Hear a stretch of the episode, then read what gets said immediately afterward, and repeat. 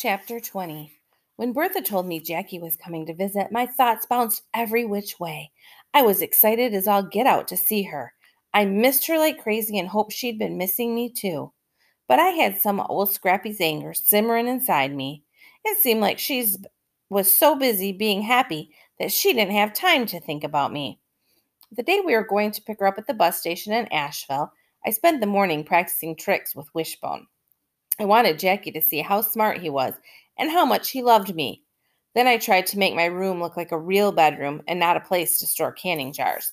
First, I pulled my bedspread way up so it covered up the Cinderella pillowcases.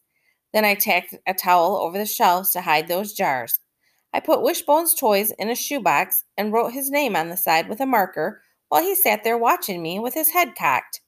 Every now and then he took out a tennis ball or a dirty rubber bone, but I put it back. We want everything to look nice for Jackie, I told him. Next, I pushed Gus's old jackets and sweaters to the back of the closet and hung up some of my t shirts so it looked like I had a whole closet of my own. Then I put a towel over Bertha's sewing machine and hung my backpack on the hook of the closet door. When I was done, I stood in the doorway and glanced around. It looked better, but I knew it wasn't anything like the room Jackie shared with Carol Lee I bet they had matching floral bedspreads with heart shaped throw pillows and pictures of rock stars taped on their headboards. I'm sure they had a dresser with a tray of nail polish and jewelry bags full of bracelets. They probably had pink and gold diaries with little keys and bags of potato chips under their bed to share at night while they talked about how happy they were. And I was sure they didn't have a single canning jar in their room. Not one. On the ride to Asheville, Bertha pointed out some things she hadn't shown me before when we went to the mall. That place there has the best boiled peanuts in North Carolina. The Blue Ridge Park uh, Parkway is up yonder. That road there goes to Blowing Rock, where the Tweetsie Railroad is. I said, oh, and yeah, and uh huh. But really, I was thinking about Jackie. Maybe I shouldn't have fixed my room up so much. Maybe if I left it the way it was, she'd feel sorry for me and take me back to Raleigh with her. Ah, Charlie, she'd say, you can't stay here in this little old room sleeping on a baby Cinderella pillow. She'd toss her hair over her shoulder and add, This house is liable to fall right off the mountain if you sneeze too hard. You better come on back home with me. While Bertha told me about the mile high swinging bridge on Grandfather Mountain, I thought about me and Wishbone at Carol Lee's house. But then I started to worry. What if Carol Lee's parents didn't like dogs? What if they didn't like me? Before I had time to stack up too many worries, we were pulling into the bus station. When we got out of the car, Bertha gave my shoulder a jiggle and said, Are you excited? Sort of, I said. But the truth was, my insides were swirling like crazy.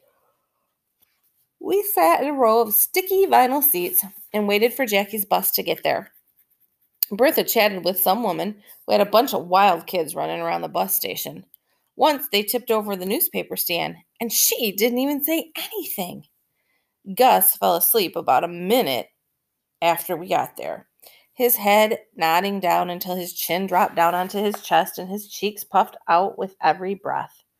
I sure hope he didn't call me Butterbean in front of Jackie. Finally, the man behind the ticket counter called out, Bus number 94, arriving from Raleigh and before I knew it, Jackie was swooping toward me, tall and tan and smiling. I could practically see the happiness floating above her like a halo. The first thing she did was turn her head sideways, point to the bright blue streaks in her dark hair, and say, Like it? Um, it's okay, I said.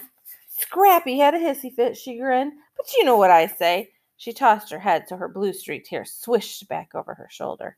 I say, Who cares? Because this is the new me. The new me? What did that mean?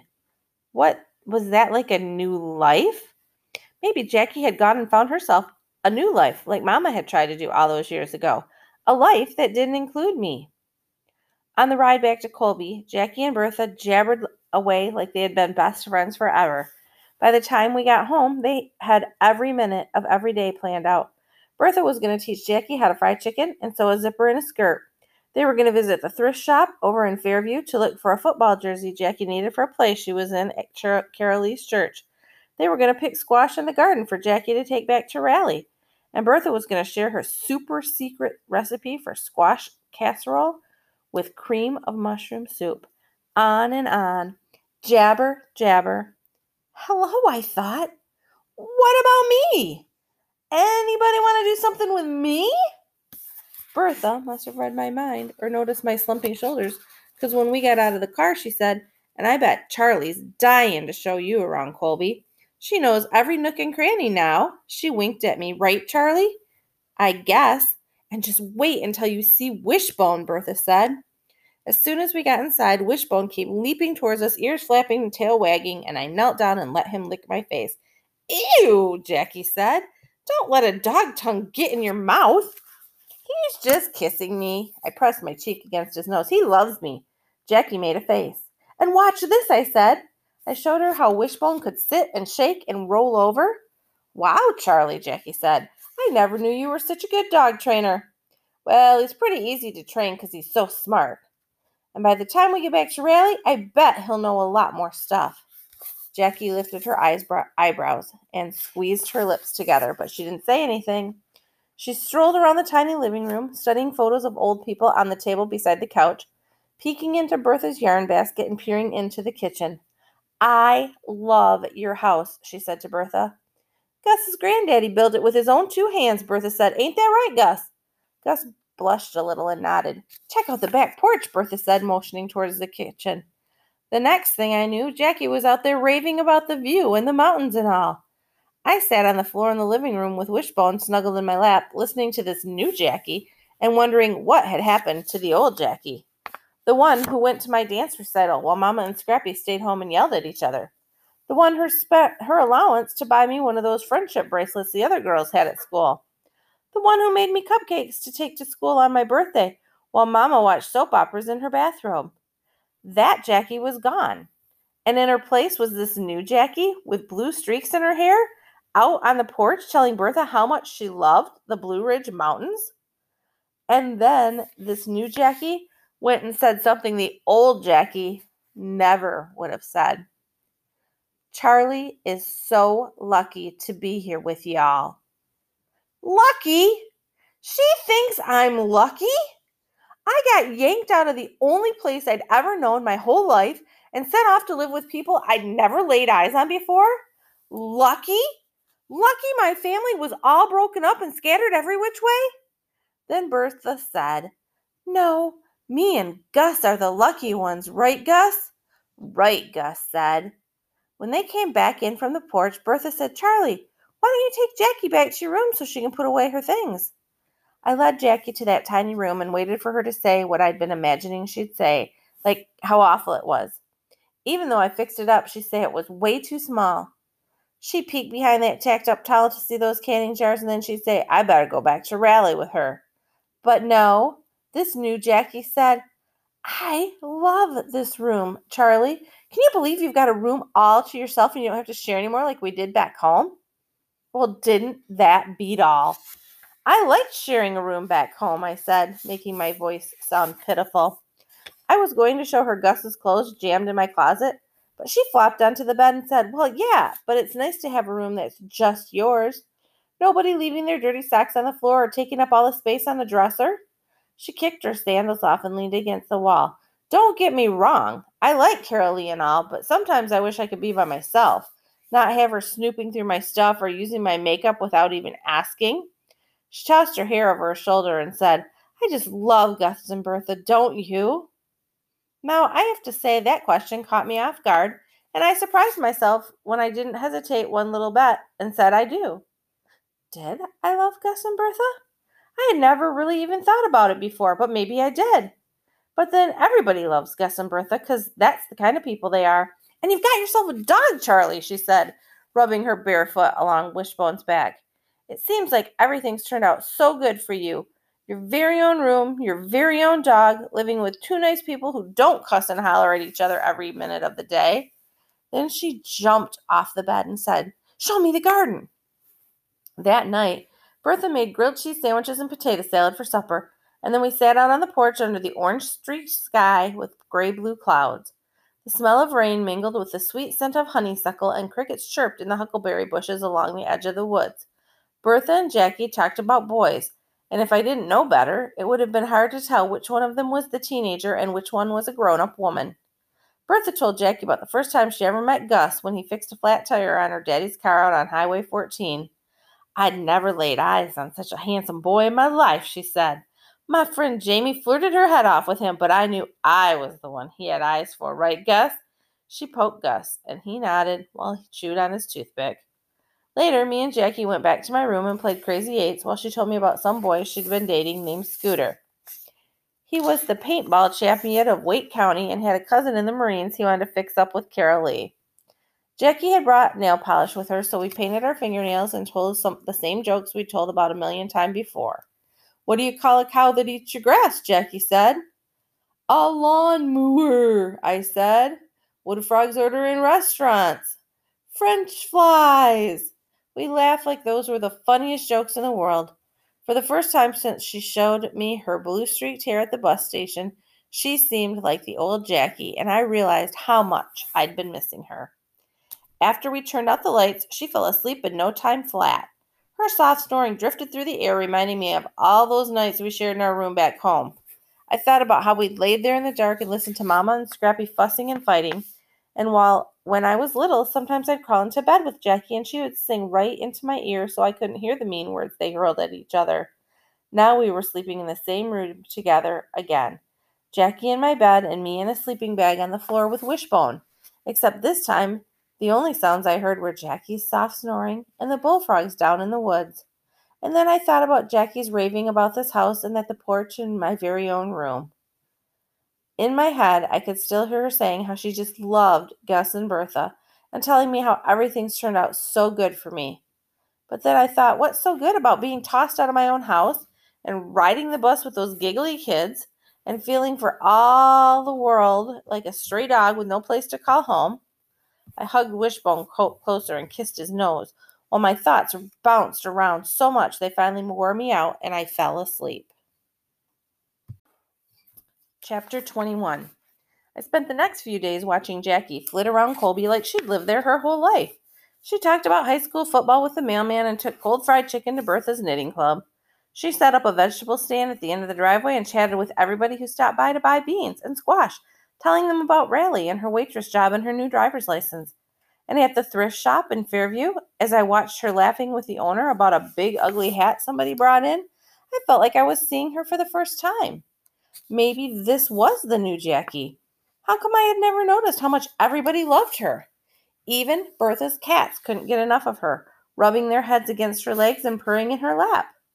Every one of the Odom boys was red faced and tongue tied around her, falling all over each other to open the car door for her or bring her cold lemonade every time we went over there. Can't believe you know how to rebuild an engine, she said to Burl the first day we visited him. And the next thing you know, she's out there in the driveway squinting down at a carburetor or something like that. Was the most fascinating thing she'd ever seen. Every now and then she flipped her hair over her shoulder, and I thought Burl was going to melt into a puddle right there in the gravel driveway. Mrs. Odom brought powdered sugar donuts out on the porch, and we sat around and listened to Jackie tell Waffle House stories. And one time, she said, this old lady came in a limo driven by a chauffeur. She brushed powdered sugar off her lap. Can you imagine going to the Waffle House in a chauffeur driven limo? Everybody agreed that they couldn't imagine that. But she left me a $20 tip and a $4 waffle for a $4 waffle, so I'm not complaining, Jackie said. Howard and Dwight bugged their eyes out and said, Wow! She told us how she and the other waitresses called it the Awful House, and those boys all hooted and hollered like that was the funniest thing they'd ever heard. Then she told everybody about Raleigh, how big it is, and all the malls and tanning salons, and even an indoor miniature golf course. Y'all should come for a visit, she said. I have my driver's license, and Carol Lee has a car. They grinned and nodded and said how much they'd like to go to Raleigh, and I felt jealousy poking at me so hard it made me squirm as I sat there on the porch steps.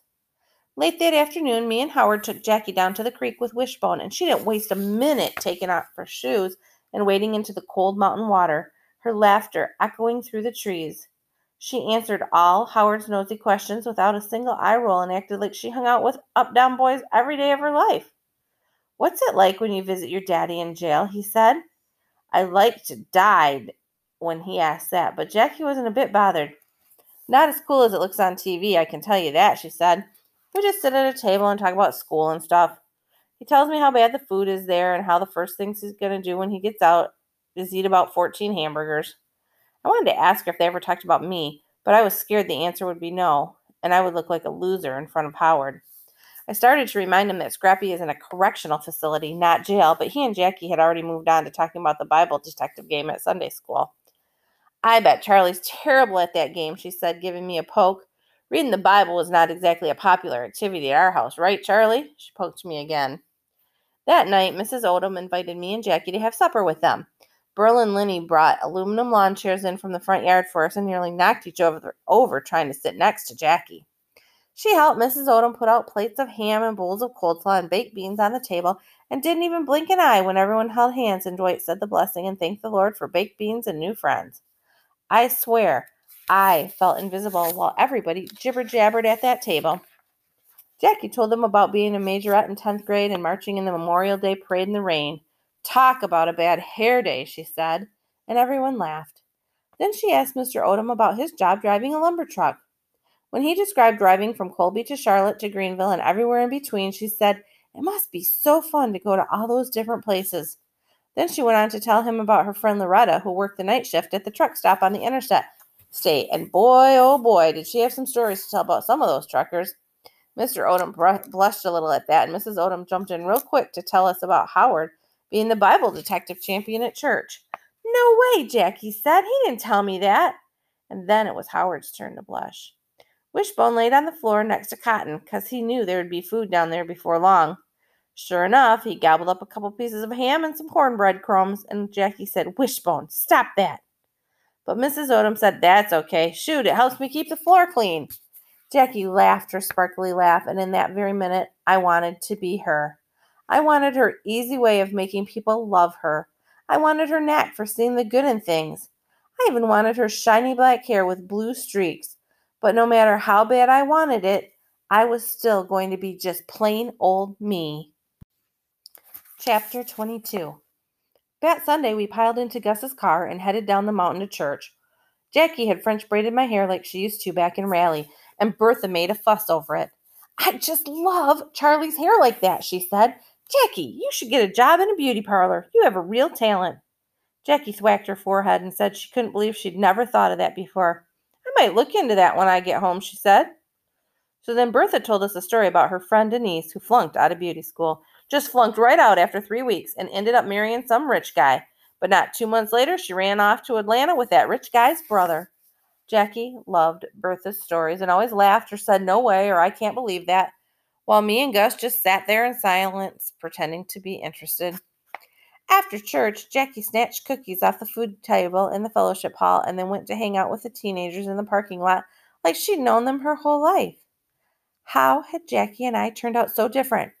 I was sure she never worried one little bit whether anybody whether or not anybody liked her. But then, of course, everybody did like her, so what was there to worry about?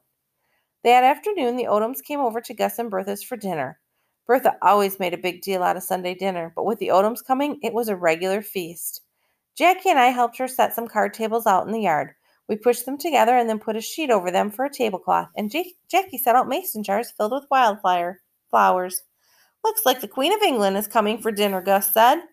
Bertha bustled around the kitchen, and before long the house was filled with all kinds of good smells, and count- the countertops were covered with bowls of black eyed peas and turnip greens, squash casseroles, and sliced tomatoes, fried okra and succotash, biscuits and gravy, brownies and peach cobbler.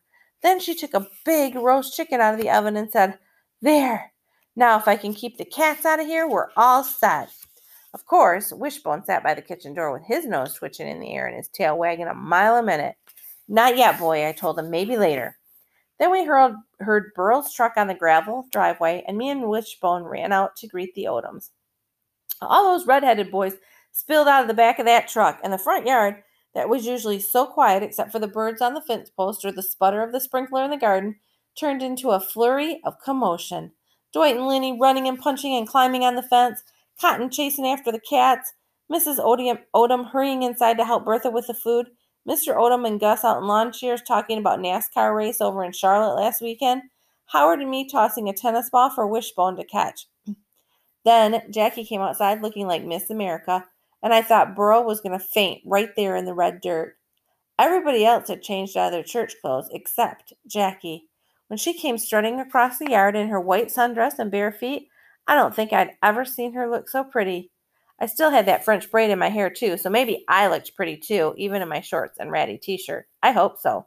But I knew I could never look as pretty as Jackie. Before long, Bertha told everybody to go inside and load up their plates, and those boys liked to, like to busted the door, racing down to the kitchen. Then we sat at the card tables in the yard and held hands while Mr. Odom said the blessing. Gus and, Gus and Bertha weren't the blessing type, but I guess they did it to be nice to their company. Mr. Odom sure had a lot of stuff to be thankful for, everything from this beautiful day to those turnip greens. And then he said, And thank you for sending these two fine ladies to shine their lights on us here in Colby. I knew I was supposed to have my eyes closed, but I took a peek, and there was Jackie grinning and winking at me. As soon as we all said a loud amen, everybody dove into their food like there was no tomorrow. Mrs. Odom and Bertha kept running back to the kitchen to bring out more tomatoes or succotash, while Jackie poured sweet tea and Gus shooed cats away. Wishbone sat by Cotton, hoping he'd drop a chicken leg. By the time Bertha brought out dessert, everybody was rubbing their stomachs and saying how they could Uh, they couldn't eat another bite except well, maybe just a little bit of that peach cobbler. Cotton leaned across the table to grab a brownie and said, Hey, look, the wishbone! Sure enough, right there on that greasy platter was the chicken wishbone. Of course, my dog Wishbone heard his name and ran over to Cotton, probably thinking he was about to get something good to eat. Who wants to pull the wishbone with me? Cotton said. Dwight jumped up. Me, he said.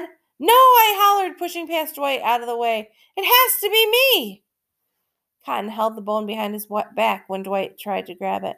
I called it first, Charlie, Dwight said.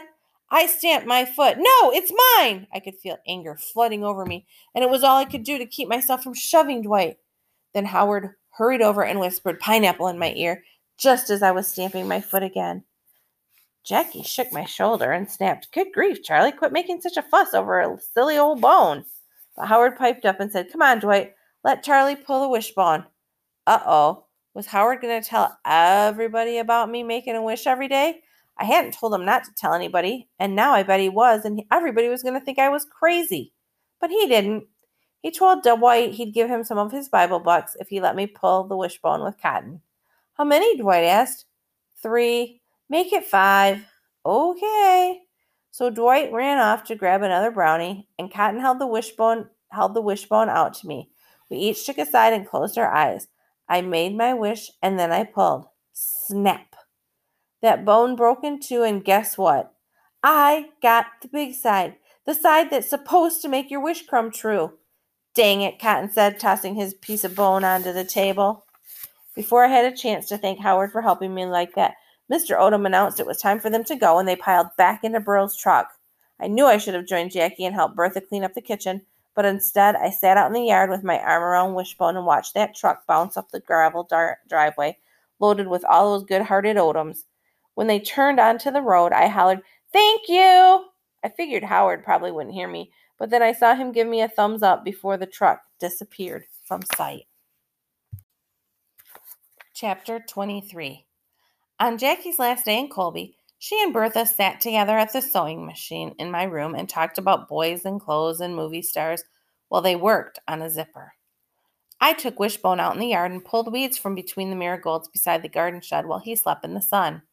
I hated thinking about Jackie getting onto that bus to Raleigh and going back to her happy life, painting her fingernails with Carol Lee, dating Scooter the paintball champion, maybe even going to beauty school. Each yank of a weed was like a jab in my heart as I thought about her leaving me behind. By the time Jackie and Bertha finished that zipper, there wasn't a single weed left in that yard, and my heart ached so bad I wanted to cry. Later that day, me and Jackie and Wishbone went down to the Odoms so Jackie could say goodbye. The boys sat on the steps looking like they were going to a funeral. Y'all better come visit me and Raleigh, Jackie said. She threw out her arms wide. Everybody, we'll have us the best time ever. They nodded solemnly, and Cotton swiped at his tears. If I'm still working at that old Waffle House, y'all come by and I'll throw in a couple of chocolate chip waffles for free. Cotton perked up. Chocolate chip waffles? Jackie nodded. Yep, and I'll make sure they put extra chips in yours, okay? He grinned. I bet Charlie's going to miss you, Howard said. Jackie put her arm around my shoulder. Well, I'm going to miss her too, but she can come and visit. Visit? I said. I'll be going back there to live. I rubbed my hand down Wishbone's back. You know, when Mamma gets her feet on the ground, I added. Jackie looked down at her lap. Wishbone's tail switched back and forth in that dry red dirt. Well, then, Jackie said, I reckon it's time for me to get my hugs in. She held her arms out. Each of those boys gave her a quick, awkward hug. Then Mrs. Odom ran out of the house and said, It was a joy and blessing having you in her, here in Colby, Jackie. Then she and Jackie hugged, and we headed back home. That night, Bertha made a special supper of meatloaf and lima beans, fried green tomatoes, and sweet potato pie. Wishbone lay beside my chair waiting for somebody to toss him a piece of meatloaf every now and then. I'd have to admit that we spoiled him rotten and turned him into a world class beggar. After we sat out on the porch for a while, me and Jackie went back to my room. I brushed Wishbone while Jackie packed, stuffing her shorts and things into her duffel bag and telling me again how lucky I was to have such a nice place to live. I watched her gather her nail polish and toss it into the duffel bag, and I started to feel more pitiful by the minute. What's going to happen to me? I wanted to ask her, but I didn't. After we turned the lights out, I stared up at the ceiling, watching the shadows of the dogwood tree dance in the moonlight. Then I took a deep breath and said, Can I go back to Raleigh with you? The silence that followed nearly swallowed me up. I could feel my heart beat into my chest and Wishbone's warm breath against my cheek. Then Jackie got out of bed and sat beside me in my sleeping bag. Nothing's going to change, Charlie, she said. I used to think it would, but I don't now. Scrappy is going to keep being Scrappy, and Mama is going to keep being Mama, and you and I are on our own. No magic wand is going to fix things. I didn't want to believe that, so I pushed those words away so I wouldn't have to think about them. Then I said, Did you know Mama left us when we were little? Just ran off with a garbage bag full of clothes to start a new life? Jackie heaved a big sigh. Yes, I did know that. How'd you know? When you're seven years old and your mama waltzes out the door without so much as a goodbye, well, that's something you don't forget. How come you never told me? I said. She put her hand on my back and rubbed it in little circles. Because I didn't want you to hate Mama, she said. Do you hate Mama? Nah, she pushed my hair behind my ear. I don't like her very much, but I don't hate her. But why can't I live with you? I asked, so quiet it was almost a whisper. Jackie hugged her knees. Charlie, I can't live with Carol Lee forever. I'm saving my money, and me and Wileen Jarvis are getting an apartment together. I can't take care of you like Gus and Bertha can, she said. Shoot, I can barely take care of myself. We sat in silence for a minute, and then Jackie said, You got a good life here, Charlie. You got Gus and Bertha loving you and treating you like a princess. You got all them Odoms thanking the good Lord for you. Then there's Howard, the nicest friend you could ever want. You got these beautiful mountains and a garden and a porch to sit on that's like sitting on the side of heaven. Wishbone kicked his legs out and let out a little woof like he was having a doggy dream. Jackie rubbed his stomach. And that dog loves you like nobody's business. I looked at Wishbone and thought about Bertha saying how dogs love you no matter what, and my heart nearly burst. Don't hate me, Charlie, Jackie said. Hate her? I loved everything about her. I loved the old Jackie and the new Jackie. Why couldn't I tell her that? I guess I hadn't much had much practice saying I love you. So I just sat there in the darkness darkness with Wishbone twitching in his sleep beside me and said, I do like those blue streaks in your hair.